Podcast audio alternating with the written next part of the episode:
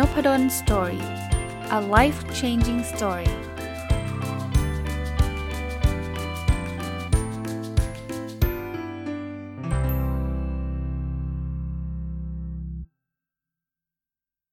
สวัสดีครับ ยินดีต้อนรับเข้าสู่นพดล Story Podcast นะครับ วันนี้จะมารีวิวหนังสือเล่มหนึ่งที่ชื่อว่าไม่ว่าจะก้าวเล็กก้าวใหญ่ขอให้ได้เริ่มนะครับ เป็นผลงานของเพจ Pete's Philosophy ที่มีคนติดตามกว่า 1 1 0 0 0 0 คนนะฮะคนเขียนน่าจะชื่อคุณสุริพงษ์ตันติยานนท์นะอ่านแล้วมันได้ข้อคิดดีๆนะ ผมชอบอย่างหนึ่งก็คือมันเป็นคำถามนะ แล้วจริงๆมันเป็นคำถามที่ผมเชื่อว่าเราแต่ละคนนะ่ะจะมีคำตอบไม่เหมือนกัน เพราะนั้นวันนี้ผมอาจจะทำหน้าที่ถามแล้วอาจจะบางข้ออาจจะตอบในมุมมองของผมนะครับ บางข้ออาจจะทิ้งไว้ให้คนฟังตอบเองนะครับ มาดูอันแรกนะครับคำถามที่1นนะเขาบอกว่าใครว่ามีแต่คุณคนเดียวที่ถูกเลือกนะจริงๆคำถามนี้มันกระตุ้นให้เราคิดแบบนี้ครับ บอกว่าทุกคนต่างเคยถูกเลือกไม่ใช่คุณคนเดียวนะครับคำว่าถูกเลือกในที่นี้คือทำไมจะต้องเป็นชั้นทำไมจะต้องมาเลือกที่ชั้นจะมาใส่ที่ชั้นคนเดียวทำไม เรื่องไม่ดีมันจะต้องเลือกมาลงที่ชั้น เราไม่ใช่คนเดียวที่ถูกเลือกนะครับ ก็เป็นคำถามที่เกิงกึงให้ข้อคิดนะ อันที่ 2 คือคำถามบอกว่าทำไมเราต้องยอมให้จุดดำมีอิทธิพลเกินตัวนะจุดดำคืออย่างนี้ฮะคือถ้าเรามีกระดาษอยู่กระดาษใบหนึ่งนะแล้วมันมีจุดดำๆอยู่บนกระดาษใบนั้นเนี่ยเขาถามบอกว่าคุณเห็นอะไรส่วนใหญ่จะบอกเห็นจุดดำ ทั้งๆทที่จริงจุดดำเนี่ยมันเป็นเปอร์เซ็นต์น้อยมาก ถ้าเทียบกับสีขาวของกระดาษใบนั้น แต่คนส่วนใหญ่เนี่ยไปโฟกัสที่จุดดำเปรียบเลยให้เห็นว่ามันมันเหมือนกับจะว่าไงดีล่ะครับ เรื่องร้ายนิดเดียวอะ่ะ เรื่องไม่ดีนิดเดียวอะ่ะ เรากลับไปโฟกัสมันเยอะ เช่นในเพจเราเขียนมาเนี่ยมีคนชม 99 คน มีคนหนึ่งด่าอยู่คนเดียวเนี่ยเรากลับหงุดหงิด ทั้งๆทที่จริงคนชมตั้งเยอะเราไม่ได้ไปสนใจมันนะครับ คำถามที่3เขาบอกรู้ไหมว่าข่าวร้ายไม่ใช่วายดี อย่าเก็บไว้นะครับ ประเด็นคือวายเนี่ยมันคือยิ่งเก็บนานยิ่งอร่อยใช่ไหมผมก็ไม่ได้เป็นคนกินวายอะไรหรอกแต่ว่าก็เท่าที่ทราบก็เป็นแบบนั้น แต่ถ้าเกิดข่าวไม่ดีข่าวที่ทำให้เราทุกข์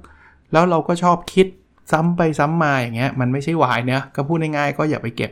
ข่าวข่าวไม่ดีไว้กับตัวเยอะๆนะครับคำถามที่4นี้ผมชอบนะเขาบอกว่า ก่อนจะยอมแพ้คุณรู้จักตัวเองดีแค่ไหน คือจริงๆ ยอมแพ้เนี่ยไม่ใช่เรื่องผิดนะ แต่ก่อนจะยอมแพ้บางทีฉันทำไม่ได้หรอก ฉันทำอันนู้นไม่ได้ อันนี้ไม่ได้หรอกนะครับ เราลองมาดูตัวเองนะครับ มุ่งหาเรื่องที่เราทำได้ดีอย่างมีความสุขแล้วหรือยังนะครับ ก็ลองไปดูนะครับ แต่ละคนคงมีคำตอบเรื่องนี้ไม่ไม่เหมือนกันอย่างที่ผมเรียนคำถามที่ 5 ก็บอกเคยเจอทางตันไหมนะครับ ชอบคำนี้มากเลยครับเขาบอกว่าทางตันเนี่ยใครก็เคยเนะเราก็เคย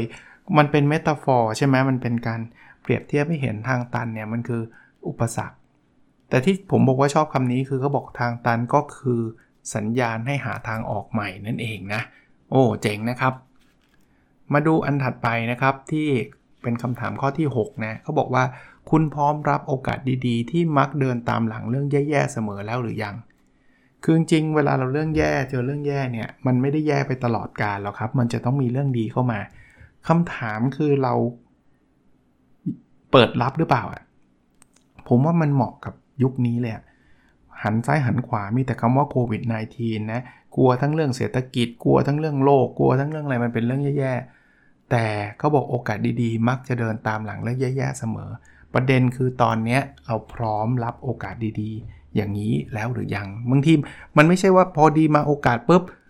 แล้วเราจะรับได้เลยนะ บางทีมันต้องมีความพร้อมนะลองคิดดูตอนนี้นะครับ ถ้าใครเครียดเรื่องโควิดมากนะลองคิดว่าเฮ้ยถ้าโควิดมันหมดไปเนี่ยมันจะเกิดอะไรขึ้น นั่นคือ opportunity ซึ่งบางทีเนี่ยเราต้องเตรียมตัวตั้งแต่ตอนนี้คำถามที่ 7 ครับ ติดกับในวันนี้เพียงเพราะเชือกบางๆ จากเมื่อวานหรือเปล่า ก็เป็นเรื่องเล่าคลาสสิกที่เราเคยได้ยินนะครับว่าช้างเนี่ย มันตัวเบลเลอร์เลยนะ มีเชือกเส้นบางๆ ผูกไว้มันก็ไม่ไปไหน คนถามว่าทำไมไม่ไปไหน เพราะว่าตอนเล็กๆอะ่ะมันโดนเชือกเนี้ยผูกแล้วมันไปแล้วมันไปไม่ได้เพราะว่าแรงมันยังน้อย แต่พอโตแล้วจริงเขากระชากแป๊บเดียวก็หลุดใช่ไหมช้างตัวนั้นนะแต่มันไม่กระชากแล้วเพราะมันหมดหวังไงมันคิดว่ายังไงฉันก็ไปไม่ได้ เปรียบเปยกับตัวเราครับ บางทีเราเคยทำอะไรไม่สำเร็จอะแล้วเราก็เริ่มตั้งกฎของตัวเองว่าฉันทำเรื่องนี้ไม่ได้หรอก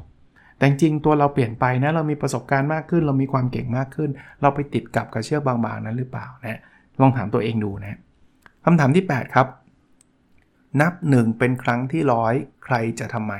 นะครับคือเขาบอกว่าคนชอบคิดแบบนี้ว่าเฮ้ยอายุเยอะแล้วจะมาเริ่มนับหนึ่งใหม่มันไม่ใช่แล้วล่ะเขาบอกทำไม คุณจะนับหนึ่งใหม่ตอนไหนก็ได้นะครับ คุณนับนับหนึ่งได้ตลอดเวลานะครับเขาก็มีเรื่องราวให้ให้เป็นแรงบันดาลใจให้เห็นนะครับว่า เฮ้ยคนอายุเยอะแล้วประสบความสำเร็จตอนอายุเยอะเนี่ยมีอยู่เยอะแยะมากมายนะครับเพราะนั้นใครอยากจะเริ่มทำอะไรตอนนี้กเกษียณแล้วไม่ทันหลอกทันครับนะคำถามที่ 9 นะครับก็บอกจุดอ่อนของใจใครว่าเสริมเพิ่มพลังไม่ได้นะครับ จริงๆ ทุกคนก็มีจุดอ่อนนะ เช่นเรากลัวไม่กล้าทำนู่นทำนี่ไม่กล้าพรีเซนต์ไม่กล้าอะไรเนี่ยจริงๆ เราเราสู้กับมันได้อะพูดง่ายๆคำถามนี้ก็เป็นคำถามที่ เตือนใจว่าเราเราเสริมเพิ่มพลังมันได้ครับนะทำทั้งนั้นที่กลัวนี่แหละครับคำถามที่ 10ทำงานให้รุ่งต้องพุ่งสูงขึ้นทิศเดียวตลอดเวลาจริงหรือ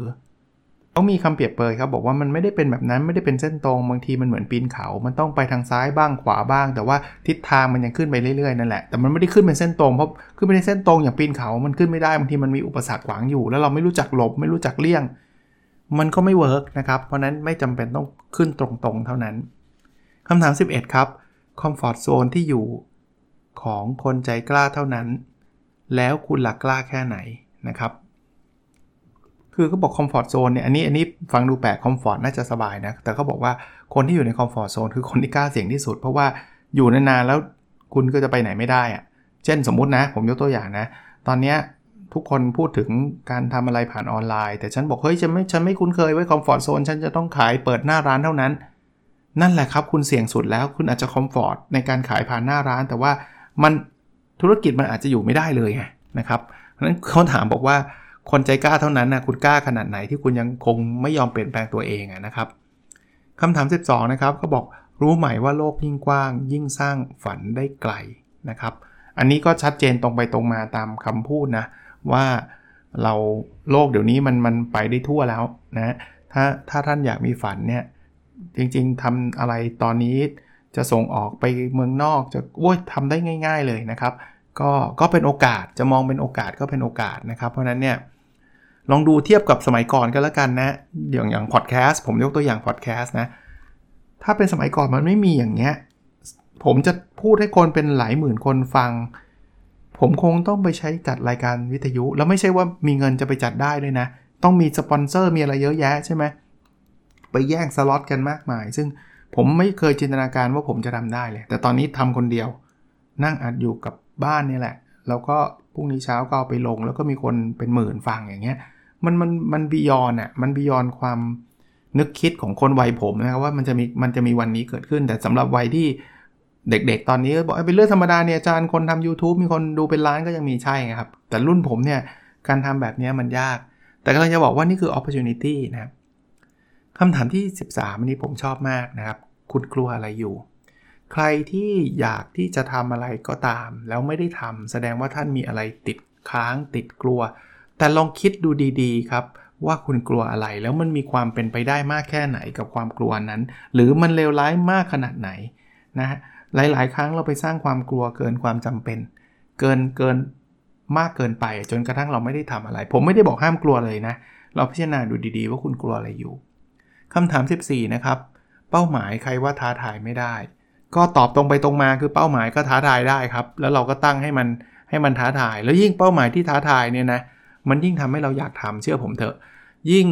ช่วงยุคตอนนี้นะ New Year Resolution นะ จัดเต็มไปเลยครับนะทำไม่ได้ก็เหมือนเดิมอะ นะเพราะฉะนั้นไม่ต้องกลัวอะไรนะครับอ่าคำถาม 15 นะครับ คุณว่างานของคนอื่นเป็นไงบ้างนะคือเขาบอกบางทีคนเราเนี่ยชอบไปหาจุดดีๆ ของงานคนอื่นนะอุ้ยคือเธอทำพวก entrepreneur เป็นผู้ประกอบการก็ดีสิ เธอทำอันนั้นก็ดีสิเธอนะวันนี้ก็ดีแล้วก็มาท้อใจของตัวเองจริงๆอะตัวเองอาจจะมีงานที่ดีเหมือนคนอื่นที่เขามองมากับตัวเรา เช่นเดียวกัน คืออย่าไปโฟกัสเฉพาะจุดดีของคนอื่นอย่างเดียวนะครับ อีกอันนึงนะครับคำถาม 16 ต้นทุนกับเส้นชัยเกี่ยวกันตรงไหน คืองี้บางคนชอบใช้ต้นทุนชีวิตเป็นข้ออ้าง ในการทำอะไรไม่สำเร็จ เช่น ฉันเกิดมาจนฉันทำไม่สำเร็จหรอกจริงครับเกิดมาเกิดมาจนเนี่ยต้นทุนเราน้อยกว่าคนเกิดมารวย แต่สุดท้ายเนี่ยถ้าเกิดเราเดินหน้าอย่างต่อเนื่องเนี่ยเราก็จะสำเร็จเหมือนกันนะครับเขาเขียนแบบนี้เลยครับเขาบอกว่าหยุดใช้ต้นทุนชีวิตเป็นข้ออ้างของความไม่สำเร็จนะครับ แล้วเดินเดินต่อนะเดินต่อ ถัดไปนะครับ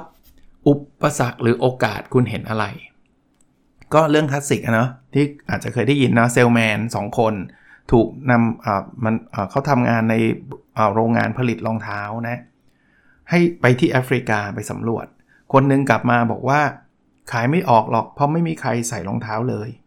อีกคนนึงบอกว่าต้องรีบไปขายเลย เพราะไม่มีใครใส่รองเท้าเลยสองคนนี้ต่างกันนิดเดียวครับ คนนึงเขียนอุปสรรค คือมองว่ามันไม่มีคนใส่รองเท้าเลย ไม่มีใครซื้อหรอก แต่คนนึงมองโอกาสก็ก็ไม่มีใครใส่รองเท้านี่แหละ มันจึงทำให้มันมีโอกาสมหาศาลในการขายของ ก็ลองไปเปรียบเทียบลองไปคิด เวลาเราบอกว่าเฮ้ยอันนี้เราทำไม่ได้เนี่ยจริง ๆ มันมันน่าจะเป็นสิ่งที่ทำมากที่สุดหรือเปล่านะครับ ลองดูนะฮะ18นะครับ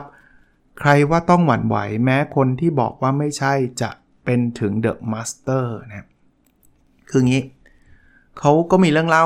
ท่านท่านลองไปอ่านดูแล้วกันนะครับ แต่แม้กระทั่งคนที่เป็น master ระดับโลกก็อาจจะผิดได้นะ คนที่เอาผมผมยกตัวอย่างอีกเรื่องหนึ่งก็แล้วกันนะครับ เพราะเรื่องนี้ท่านลองไปอ่านในหนังสือเองนะครับ เช่นคนที่เป็น venture capitalist เนี่ยหลายคนเนี่ยปฏิเสธสตาร์ทอัพดัง ๆ อย่าง Airbnb มาแล้ว แล้ว Airbnb เนี่ยตอนหลังเนี่ยท่านก็เห็นนะครับว่ามันเติบโตยิ่งใหญ่ขนาดไหน ซึ่งแม้กระทั่ง VC คนนั้นนะครับเขาผมจำชื่อท่านไม่ได้นะ เขายังพูดเลยบอกว่ามันเป็นความผิดพลาดของเขาจริง ๆ ที่ตอนนั้นเขามองข้ามสตาร์ทอัพแบบนี้ไปนะแต่ถ้าเกิดสมมุติว่า VC หรือคนนักลงทุนคนนั้นมองข้ามปุ๊บแล้คนทำ Airbnb ท้อใจเลยเลิกเลยโอ้ยถ้า VC คนนี้ไม่เห็นคุณค่าเนี่ยงานฉันคงไม่ได้เรื่องจริง ๆ แล้วเลิกทำก็คงเสียดายแล้วก็คงไม่เห็น Airbnb ในปัจจุบันนี้นะครับมาดูคำถาม 19 นะครับ ติดกับดักเพื่อคนที่ไม่ได้มีผลกับชีวิตเราเพื่ออะไรโอ้โหอันนี้ก็ชอบนะครับ คือมันมีคำกล่าวอันนี้นะครับเขาบอกว่าใช้เงินที่ไม่ได้มีไปซื้อของที่ไม่ได้อยากเพื่อวาดภาพบวชคนที่ไม่ต้องแคร์นะอันเนี้ยมันเป็นกับดักคือคือเราพยายามจะโชว์ว่าฉันรวยฉันเท่ฉันเจ๋งฉันใช้ของแพงกับโชว์ใครโคคนที่เราไม่ได้มีความสนใจ อยากให้เขามาชื่นชมเรา เราจะไปติดกับดักแบบนั้นทำไมนะครับ อีกคำถามหนึ่งนะครับคำถาม 20 ความคิด ของคนอื่นกำลังจำกัดชีวิตเราอยู่หรือไม่นะครับ คือบางคนไม่ได้ไปไหนเลย เพราะว่าพอจะทำเดี๋ยวคนนั้นต้องคิดกับเราแบบนี้ เดี๋ยวคนนี้จะว่าเราแบบนู้น เดี๋ยวคนนู้นไม่เห็นด้วยกับเรา ก็เอาความคิดคนอื่นมาจำกัดหมดเลย เราก็ทำอะไรไม่ได้หรอกครับนะคำถาม 21 คุณกำลังวิ่งหาเป้าสำเร็จรูปอยู่หรือเปล่า คือบางคนเนี่ยหาตัวเองไม่เจอก็เลยบอกว่าเอาเอาตามตามเขาแล้วกันก็เอาเอาไงดีล่ะ อยากเป็นคนรวยแล้วกัน จริง ๆ เราไม่ได้อยากขนาดนั้น แต่เพื่อิญเป้าสำเร็จรูปคือเป้าที่คนอื่นเขาชอบตั้งกันไง อยากรวย อยากหล่อ อยากได้ตำแหน่ง CEO อยากมีชื่อเสียง มันเป็นเป้ายอดนิยมแล้วก็เลยมาแปะตัวเรา เชื่อไหมครับ เป้าแบบนี้มันไม่เล้าใจอะ่ะ เพราะว่ามันไม่ใช่เราจริง ๆ ใช้เวลาหน่อยครับนะค้นหาตัวเองให้เจอนะครับ บางทีท่านไม่ต้องการรวยขนาดนั้นหรอก ท่านไม่ต้องการตำแหน่ง CEO ซะด้วยซ้ำนะครับอันนี้ผมเคยเป็นตั้งแต่ตอนเด็กๆว่า เอ้ยเราก็เอาเป้าตามคนอื่นเข้าไป จริงๆ พอมาถึงจุดจุดหนึ่งเนาะ หรือบางอันเนี่ยทำได้ตามนั้นแล้วมันไม่ใช่จริง ๆ เลย ตอนนี้ต้องกลับมานั่งคิดว่าอะไรคือเป้าหมายเราจริง ๆคำถามที่ 22 นะครับ คุณกำลังกังวลกับเรื่องที่ควบคุมไม่ได้อยู่หรือเปล่า อันนี้ตรงไปตรงมาเลยครับ คือของในโลกเนี้ยที่เราเจอเนี่ยมันคือสิ่งที่เราควบคุมได้ คือควบคุมได้ กับสิ่งที่เราควบคุมไม่ได้ ไอ้ควบคุมได้จัดการซะ ไอ้ควบคุมไม่ได้ไปกังวลมันทำไม เพราะยังไง มันก็ควบคุมไม่ได้อยู่แล้วนะครับ อ่าอันนี้ครับคำถาม 23 กรรมของเรามีหน้าตายังไง มันมีคำกล่าวอันนึงนะที่ผมชอบหนังสือเล่มนี้เขียนบอกว่า ใครจะทำกับเราอย่างไรเป็นเวรกรรมของเขา เราจะตอบโต้อย่างไรจากสิ่งที่เขาทำเป็นเวรกรรมของเรานะเพราะฉะนั้นลองดูนะครับบางทีเราโดนใครตำหนิด่าทอใน Facebook ในเพจในอะไรก็แล้วแต่เนี่ยนั่นกรรมของเขาครับ แต่ถ้าเราไปด่ากลับไปลุยกับเขากลับ ก็อันนั้นก็คือกรรมของเราก็ ก็แล้วแต่นะครับบางท่านผมก็อย่างอย่างที่บอกก็ไม่ได้สามารถจะจัดใครได้ เพราะว่าแนวทางของแต่ละท่านก็จะแตกต่างกันนะครับ ถัดไปครับชีวิตเราใครคุมทิศทางอยู่นะฮะคือเคยเป็นแบบนี้ไหมครับ ดูเราแบบทุกคนก็บอกเราชีวิตดีดีแต่เรารู้สึกว่ามันมันขาดอะไรไปบางอย่างอะ่ะเพราะว่าชีวิตดีดีที่เขาบอกเนี่ยมันเป็นชีวิตที่เขาคิดว่ามันดี แต่มันไม่ใช่ชีวิตที่เราชอบไง แต่บางทีสังคมหรือหรือสิ่งแวดล้อมเนี่ยมันเหมือนเราเราโดนคุมทิศทางอยู่อะโดยที่เราไม่รู้ตัว เราก็เลยทำตามกระแสสังคมไปเรื่อยๆ ซึ่งสำหรับเล่มนี้เขาบอกมันไม่ work นะฮะคำถาม 25 นะครับ วันนี้คุณทำอะไรอย่างน้อยสักหนึ่งอย่าง เพื่อความฝันของตัวเองแล้วหรือยัง อันนี้เป็นคำถามที่ผมเนี่ยแนะนำให้ท่านถามเลยเนาะว่าวันนี้ทำอะไรที่มันทำมันทำให้เราก้าวเข้าใกล้ความฝันอีกหนึ่ง step บ้างไหม ถ้าทำแล้ว happy ทำต่อเลยครับนะถ้ายังไม่ได้ทำทำซะนะครับคำถาม 26 ความฝันกับสิ่งที่กำลังทำเชื่อมกันหรือยัง ก็คล้าย ๆคำถามเมื่อกี้นะคือบางทีฝันอย่างหนึ่งแต่ทำอีกเรื่องหนึ่งอะ่ะมันไม่เชื่อมมันไม่มีทางไปถึงฝันได้นะครับ คุณจะให้ใครเอาความฝันนั้นมาเป็นความจริงแทนคุณละ่ะ คือต้องมีตัวคุณเท่านั้นแหละที่คุณจะทำได้คำถาม 27 เป็นคำถามที่ผมอยากจะฝากไว้โดยเพราะต้นต้นปีนะ ปีนี้คุณทอดทิ้งสิ่งที่อยากทำไปกี่อย่าง คือกลับมาทบทวนครับ คือจริงๆแล้วเนี่ยเราเรา จะเรียกว่าอะไรครับ เราเราอยากทำเยอะแยะมากมายอะ่ะแต่เราทอดทิ้งไม่ได้ทำอะ Mark Twain เนี่ยซึ่งเป็นนักเขียนชาวอเมริกันเคยบอกว่า ถ้าเวลาผ่านไป 20 ปีเนี่ยเราจะผิดหวังกับสิ่งที่เราไม่เคยได้ทำมากกว่าจะผิดหวังกับสิ่งที่เราทำไปแล้ว เพราะฉะนั้นลองกลับมาปี 2020 เนี่ยเคยอยากทำอะไรบ้างแล้วไม่ได้ทำอะ อันนั้นนะคือสิ่งที่เราจะผิดหวังนะก็อย่าให้มันเกิดขึ้น หรือถ้าจะเกิดขึ้นก็เกิดขึ้นให้น้อยก็แล้วกันนะครับ ในปี 2021 นี้นะครับคำถามที่8เศรษฐีพันล้านใครว่าไกลตัวอ่าบางคนบอกเฮ้ยอาจารย์เวอร์แล้วพันล้านมันไกลอยู่แล้ว เขาไม่ได้พูดถึงเงินนะเขาพูดถึงเรื่องของเวลาครับเขาบอกว่าจริงๆแล้วเนี่ยเราเป็นเศรษฐีพันล้านวินาทีเลยเนาะ เขาบอกแค่นั่งนิ่งๆ ไม่ทำอะไรทุกวันเนี่ย เท่ากับเราถอนเวลาออกจากชีวิตถึง 86,400 วินาทีละ เพราะนั้นเราเป็นเศรษฐีพันล้านอยู่แล้วนะครับ เรามีเวลาเยอะแยะ แต่เราอย่าไปนั่งเฉยๆ ไม่ได้ทำอะไรเลยนะครับ ทุกวันถูกถอนออกไป 86,400 วินาทีทุกๆ วันเลยนะ ถ้าเป็นเงินก็ไม่ใช่น้อยนะ วันละ 80,000 กว่าเนี่ยเยอะทีเดียวแหละนะครับคำถาม 29 เวลาของเราใครว่ามันวิ่งเร็วกว่าคนอื่นนะครับ จริง ๆ เวลาเราไม่ได้เร็วกว่าเวลาใครนะมันเท่ากันนะครับ คนหลายคนเนี่ยเขาใช้ช่วงเวลาเท่า ๆกับเราทำอะไรได้ติดตั้งหลายอย่าง ไม่ไม่ได้แปลว่าเวลาเรามีน้อยเวลาเราวิ่งเร็วคนอื่นไม่ใช่เลยนะครับลองก็ก็กระตุ้นให้ให้เราได้เริ่มทำอะไรสักอย่างหนึ่งนะไอ้ที่ผ่านมาแล้วก็ช่างมัน แต่ว่าตอนนี้ก็เริ่มทำได้แล้วนะคำถามที่ 30 เราเลือกสิ่งที่ดีที่สุดให้ชีวิตแล้วหรือยังนะครับ เขาบอกว่าเลือกที่นอนที่ดีที่สุดเนี่ยมันจะช่วย 1 ใน 3 ของชีวิตละ แล้วอีก 2 ใน 3 ที่เหลือละคืองี้มีคำพูดบอกว่าที่นอนเนี่ยสำคัญนะ เพราะเราใช้เวลา 1 ใน 3 ของชีวิตบนที่นอนนะครับ เพราะนั้นลงทุนกับมันหน่อย แต่ 2 ใน3เนี่ยเราเคยได้เลือกสิ่งที่ดีที่สุดแล้วหรือยังนะครับ เราเอาชีวิตไปไปทำอะไรนะอันนี้เป็นข้อคิดที่น่าสนใจนะคำถามที่ 31 ร่างเราตัวเราไม่ได้มีค่าแค่สำหรับเรารู้ไหมนะคือ เขากระตุ้นให้เราคิดครับว่าจริง ๆ ชีวิตเราเนี่ยที่มีอยู่ร่างเราเนี่ยมันไม่เอ้ยนี่มันก็ร่างกายฉันฉันทำไงก็ได้ แต่จริง ๆ แล้วมันมีค่ากับคนอีกเยอะแยะนะครับ คนรอบข้างเราหรือคนที่มีโอกาสน้อยกว่าเราเนี่ยเราสามารถทำให้เขาดีขึ้นได้เพราะนั้นเนี่ยมันไม่ได้มีค่าเฉพาะตัวเรานะมันมีค่ากับคนรอบข้างด้วย อันนี้ก็เป็นข้อคิดที่ดีอันหนึ่งนะคำถามที่ 32 ตั้งเป้าอย่างไรให้ฉลาดกว่าบรรดา smart deviceั้งหลายนะเขาบอกว่าเราอย่าไปลุ่มหลงกับไอ้กดไลค์กดอะไรมากนะครับ ให้เวลากับเพื่อนแท้ไม่กี่คนอย่างจริงจังมากกว่าให้ความสำคัญกับเพื่อนโซเชียลนับร้อยอย่างเท่าเทียม เออ อันนี้ก็น่าสนใจนะครับสำหรับหลายคนที่ติดโซเชียลมากๆนะคำถามที่ 33 เตรียมพร้อมแล้วหรือยังกับโอกาสแก้ตัวที่อาจไม่มีวันกลับมาอีกอ่าคือมันมีเรื่องราวในในเรื่องนี้เล่าให้ฟังนะครับว่ามีผู้หญิงกับน้องเนี่ยขึ้นไปบนรถไฟนะครับ ซึ่งอตอนสุดท้ายก็ตอนนั้นนาซีเขายึดครองประเทศโปแลนด์เนี่ย แล้วตอนขึ้นไปบนรถไฟเนี่ยเขากับน้องเนี่ยพี่พี่สาวกันแล้วกันนะครับ ก็ทะเลาะกับน้องนะว่าทำไมน้องทำรองเท้าหายนู่นนี่นั่น แล้วหลังจากนั้นเนี่ยน้องเขาก็ถูกแยกออกไป ต่างคนต่างไปกันคนละที่นะครับ แล้วก็ไม่ได้เจอกันอีกเลยนะเขาก็รู้สึกแย่นะว่าในวันสุดท้ายที่เขาเจอกับน้องอะแทนที่เขาจะพูดจาดี ๆนะครับเขากับ เขากลับไปดูด่าว่ากล่าวน้อง แล้วในที่สุดน้องก็ก็หายไปนะครับ ก็ก็ไม่ได้มีวันกลับมาอีกนะ คือข้อคิดข้อนี้ทรงพลังนะ ผมว่าบางทีเราเราพูดกับใครยังไงแบบไหนเนี่ยเราลองคิดนะว่า เราก็ไม่รู้นะว่าโอกาสที่เราจะได้เจอคนคนนั้นอีก ชีวิตไม่มีความแน่นอนอะ่ะมันจะมันจะอาจจะเป็นวันพรุ่งนี้หรือมันอาจจะเป็นครั้งสุดท้ายที่เราได้คุยกันก็ได้นะ เพราะฉะนั้น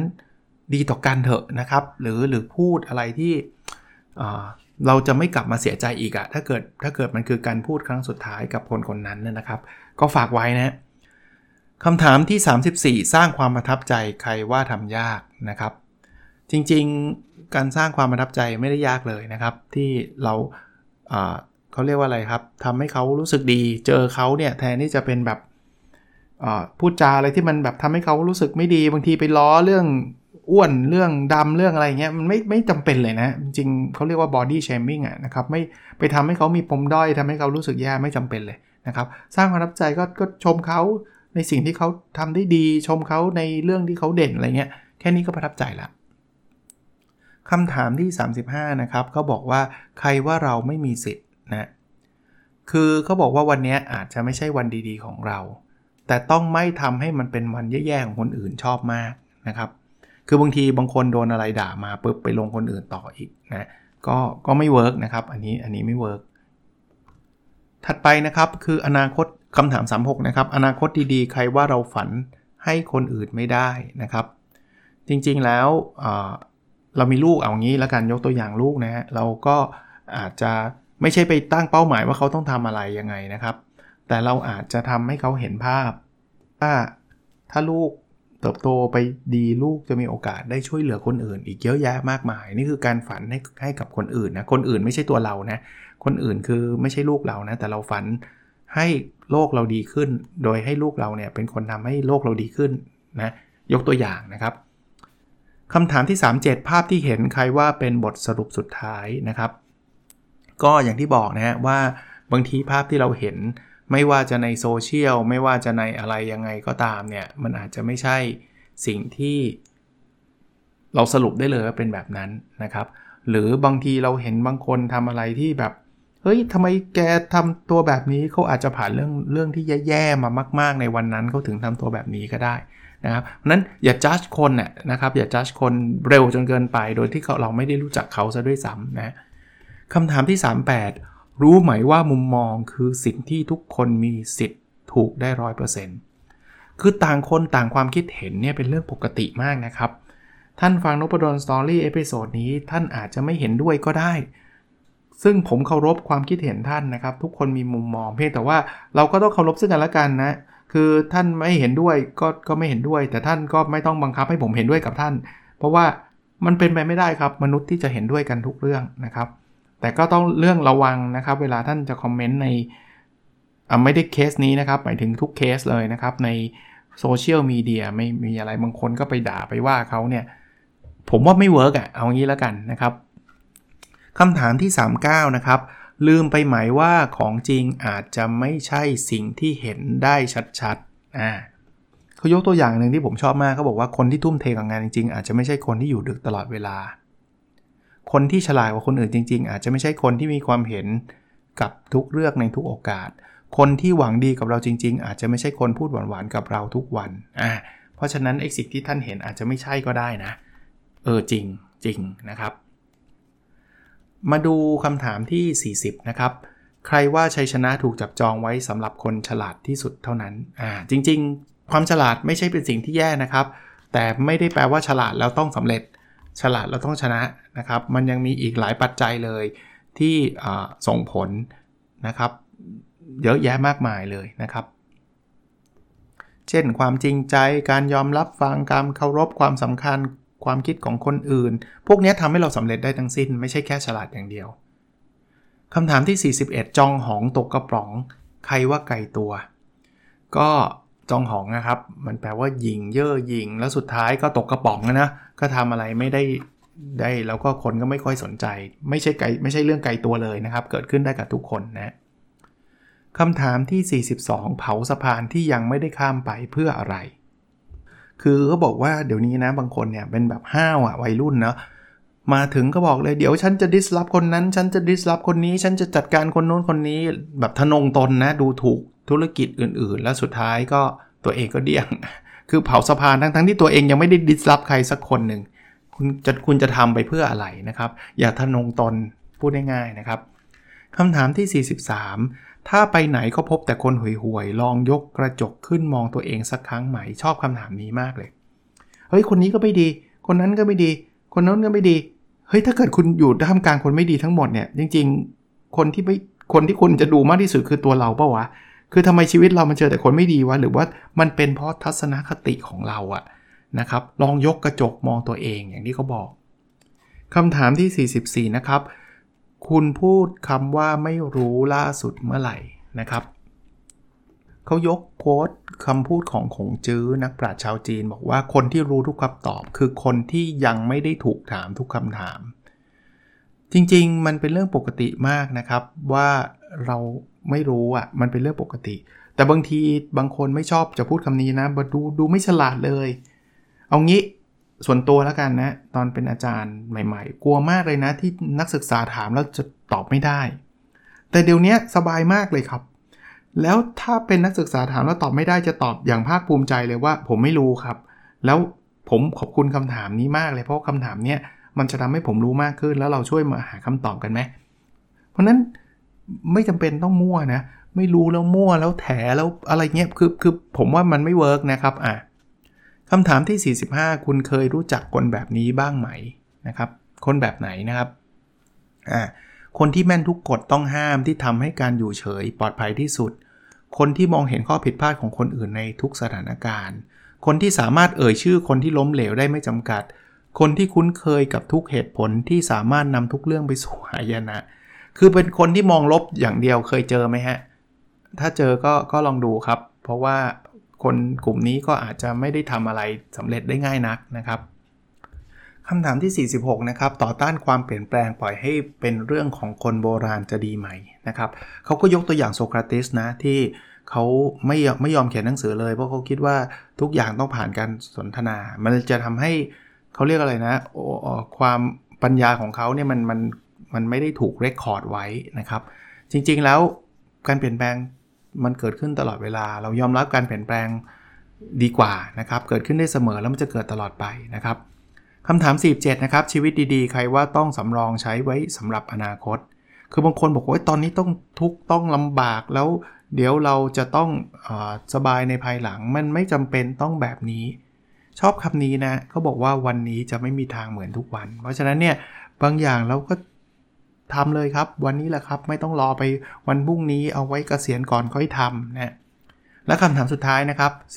49 นะครับ รู้ไหมว่าสัญญาณที่เราถามหามันเกิดขึ้นตลอดเวลา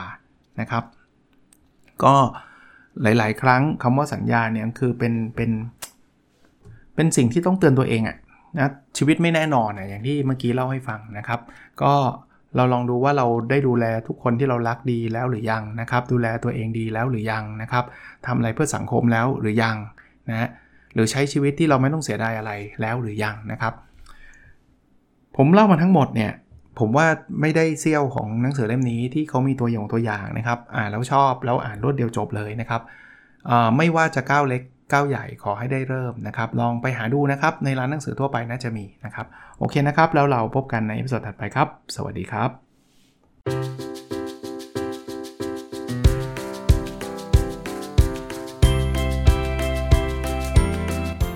n o p a d o n Story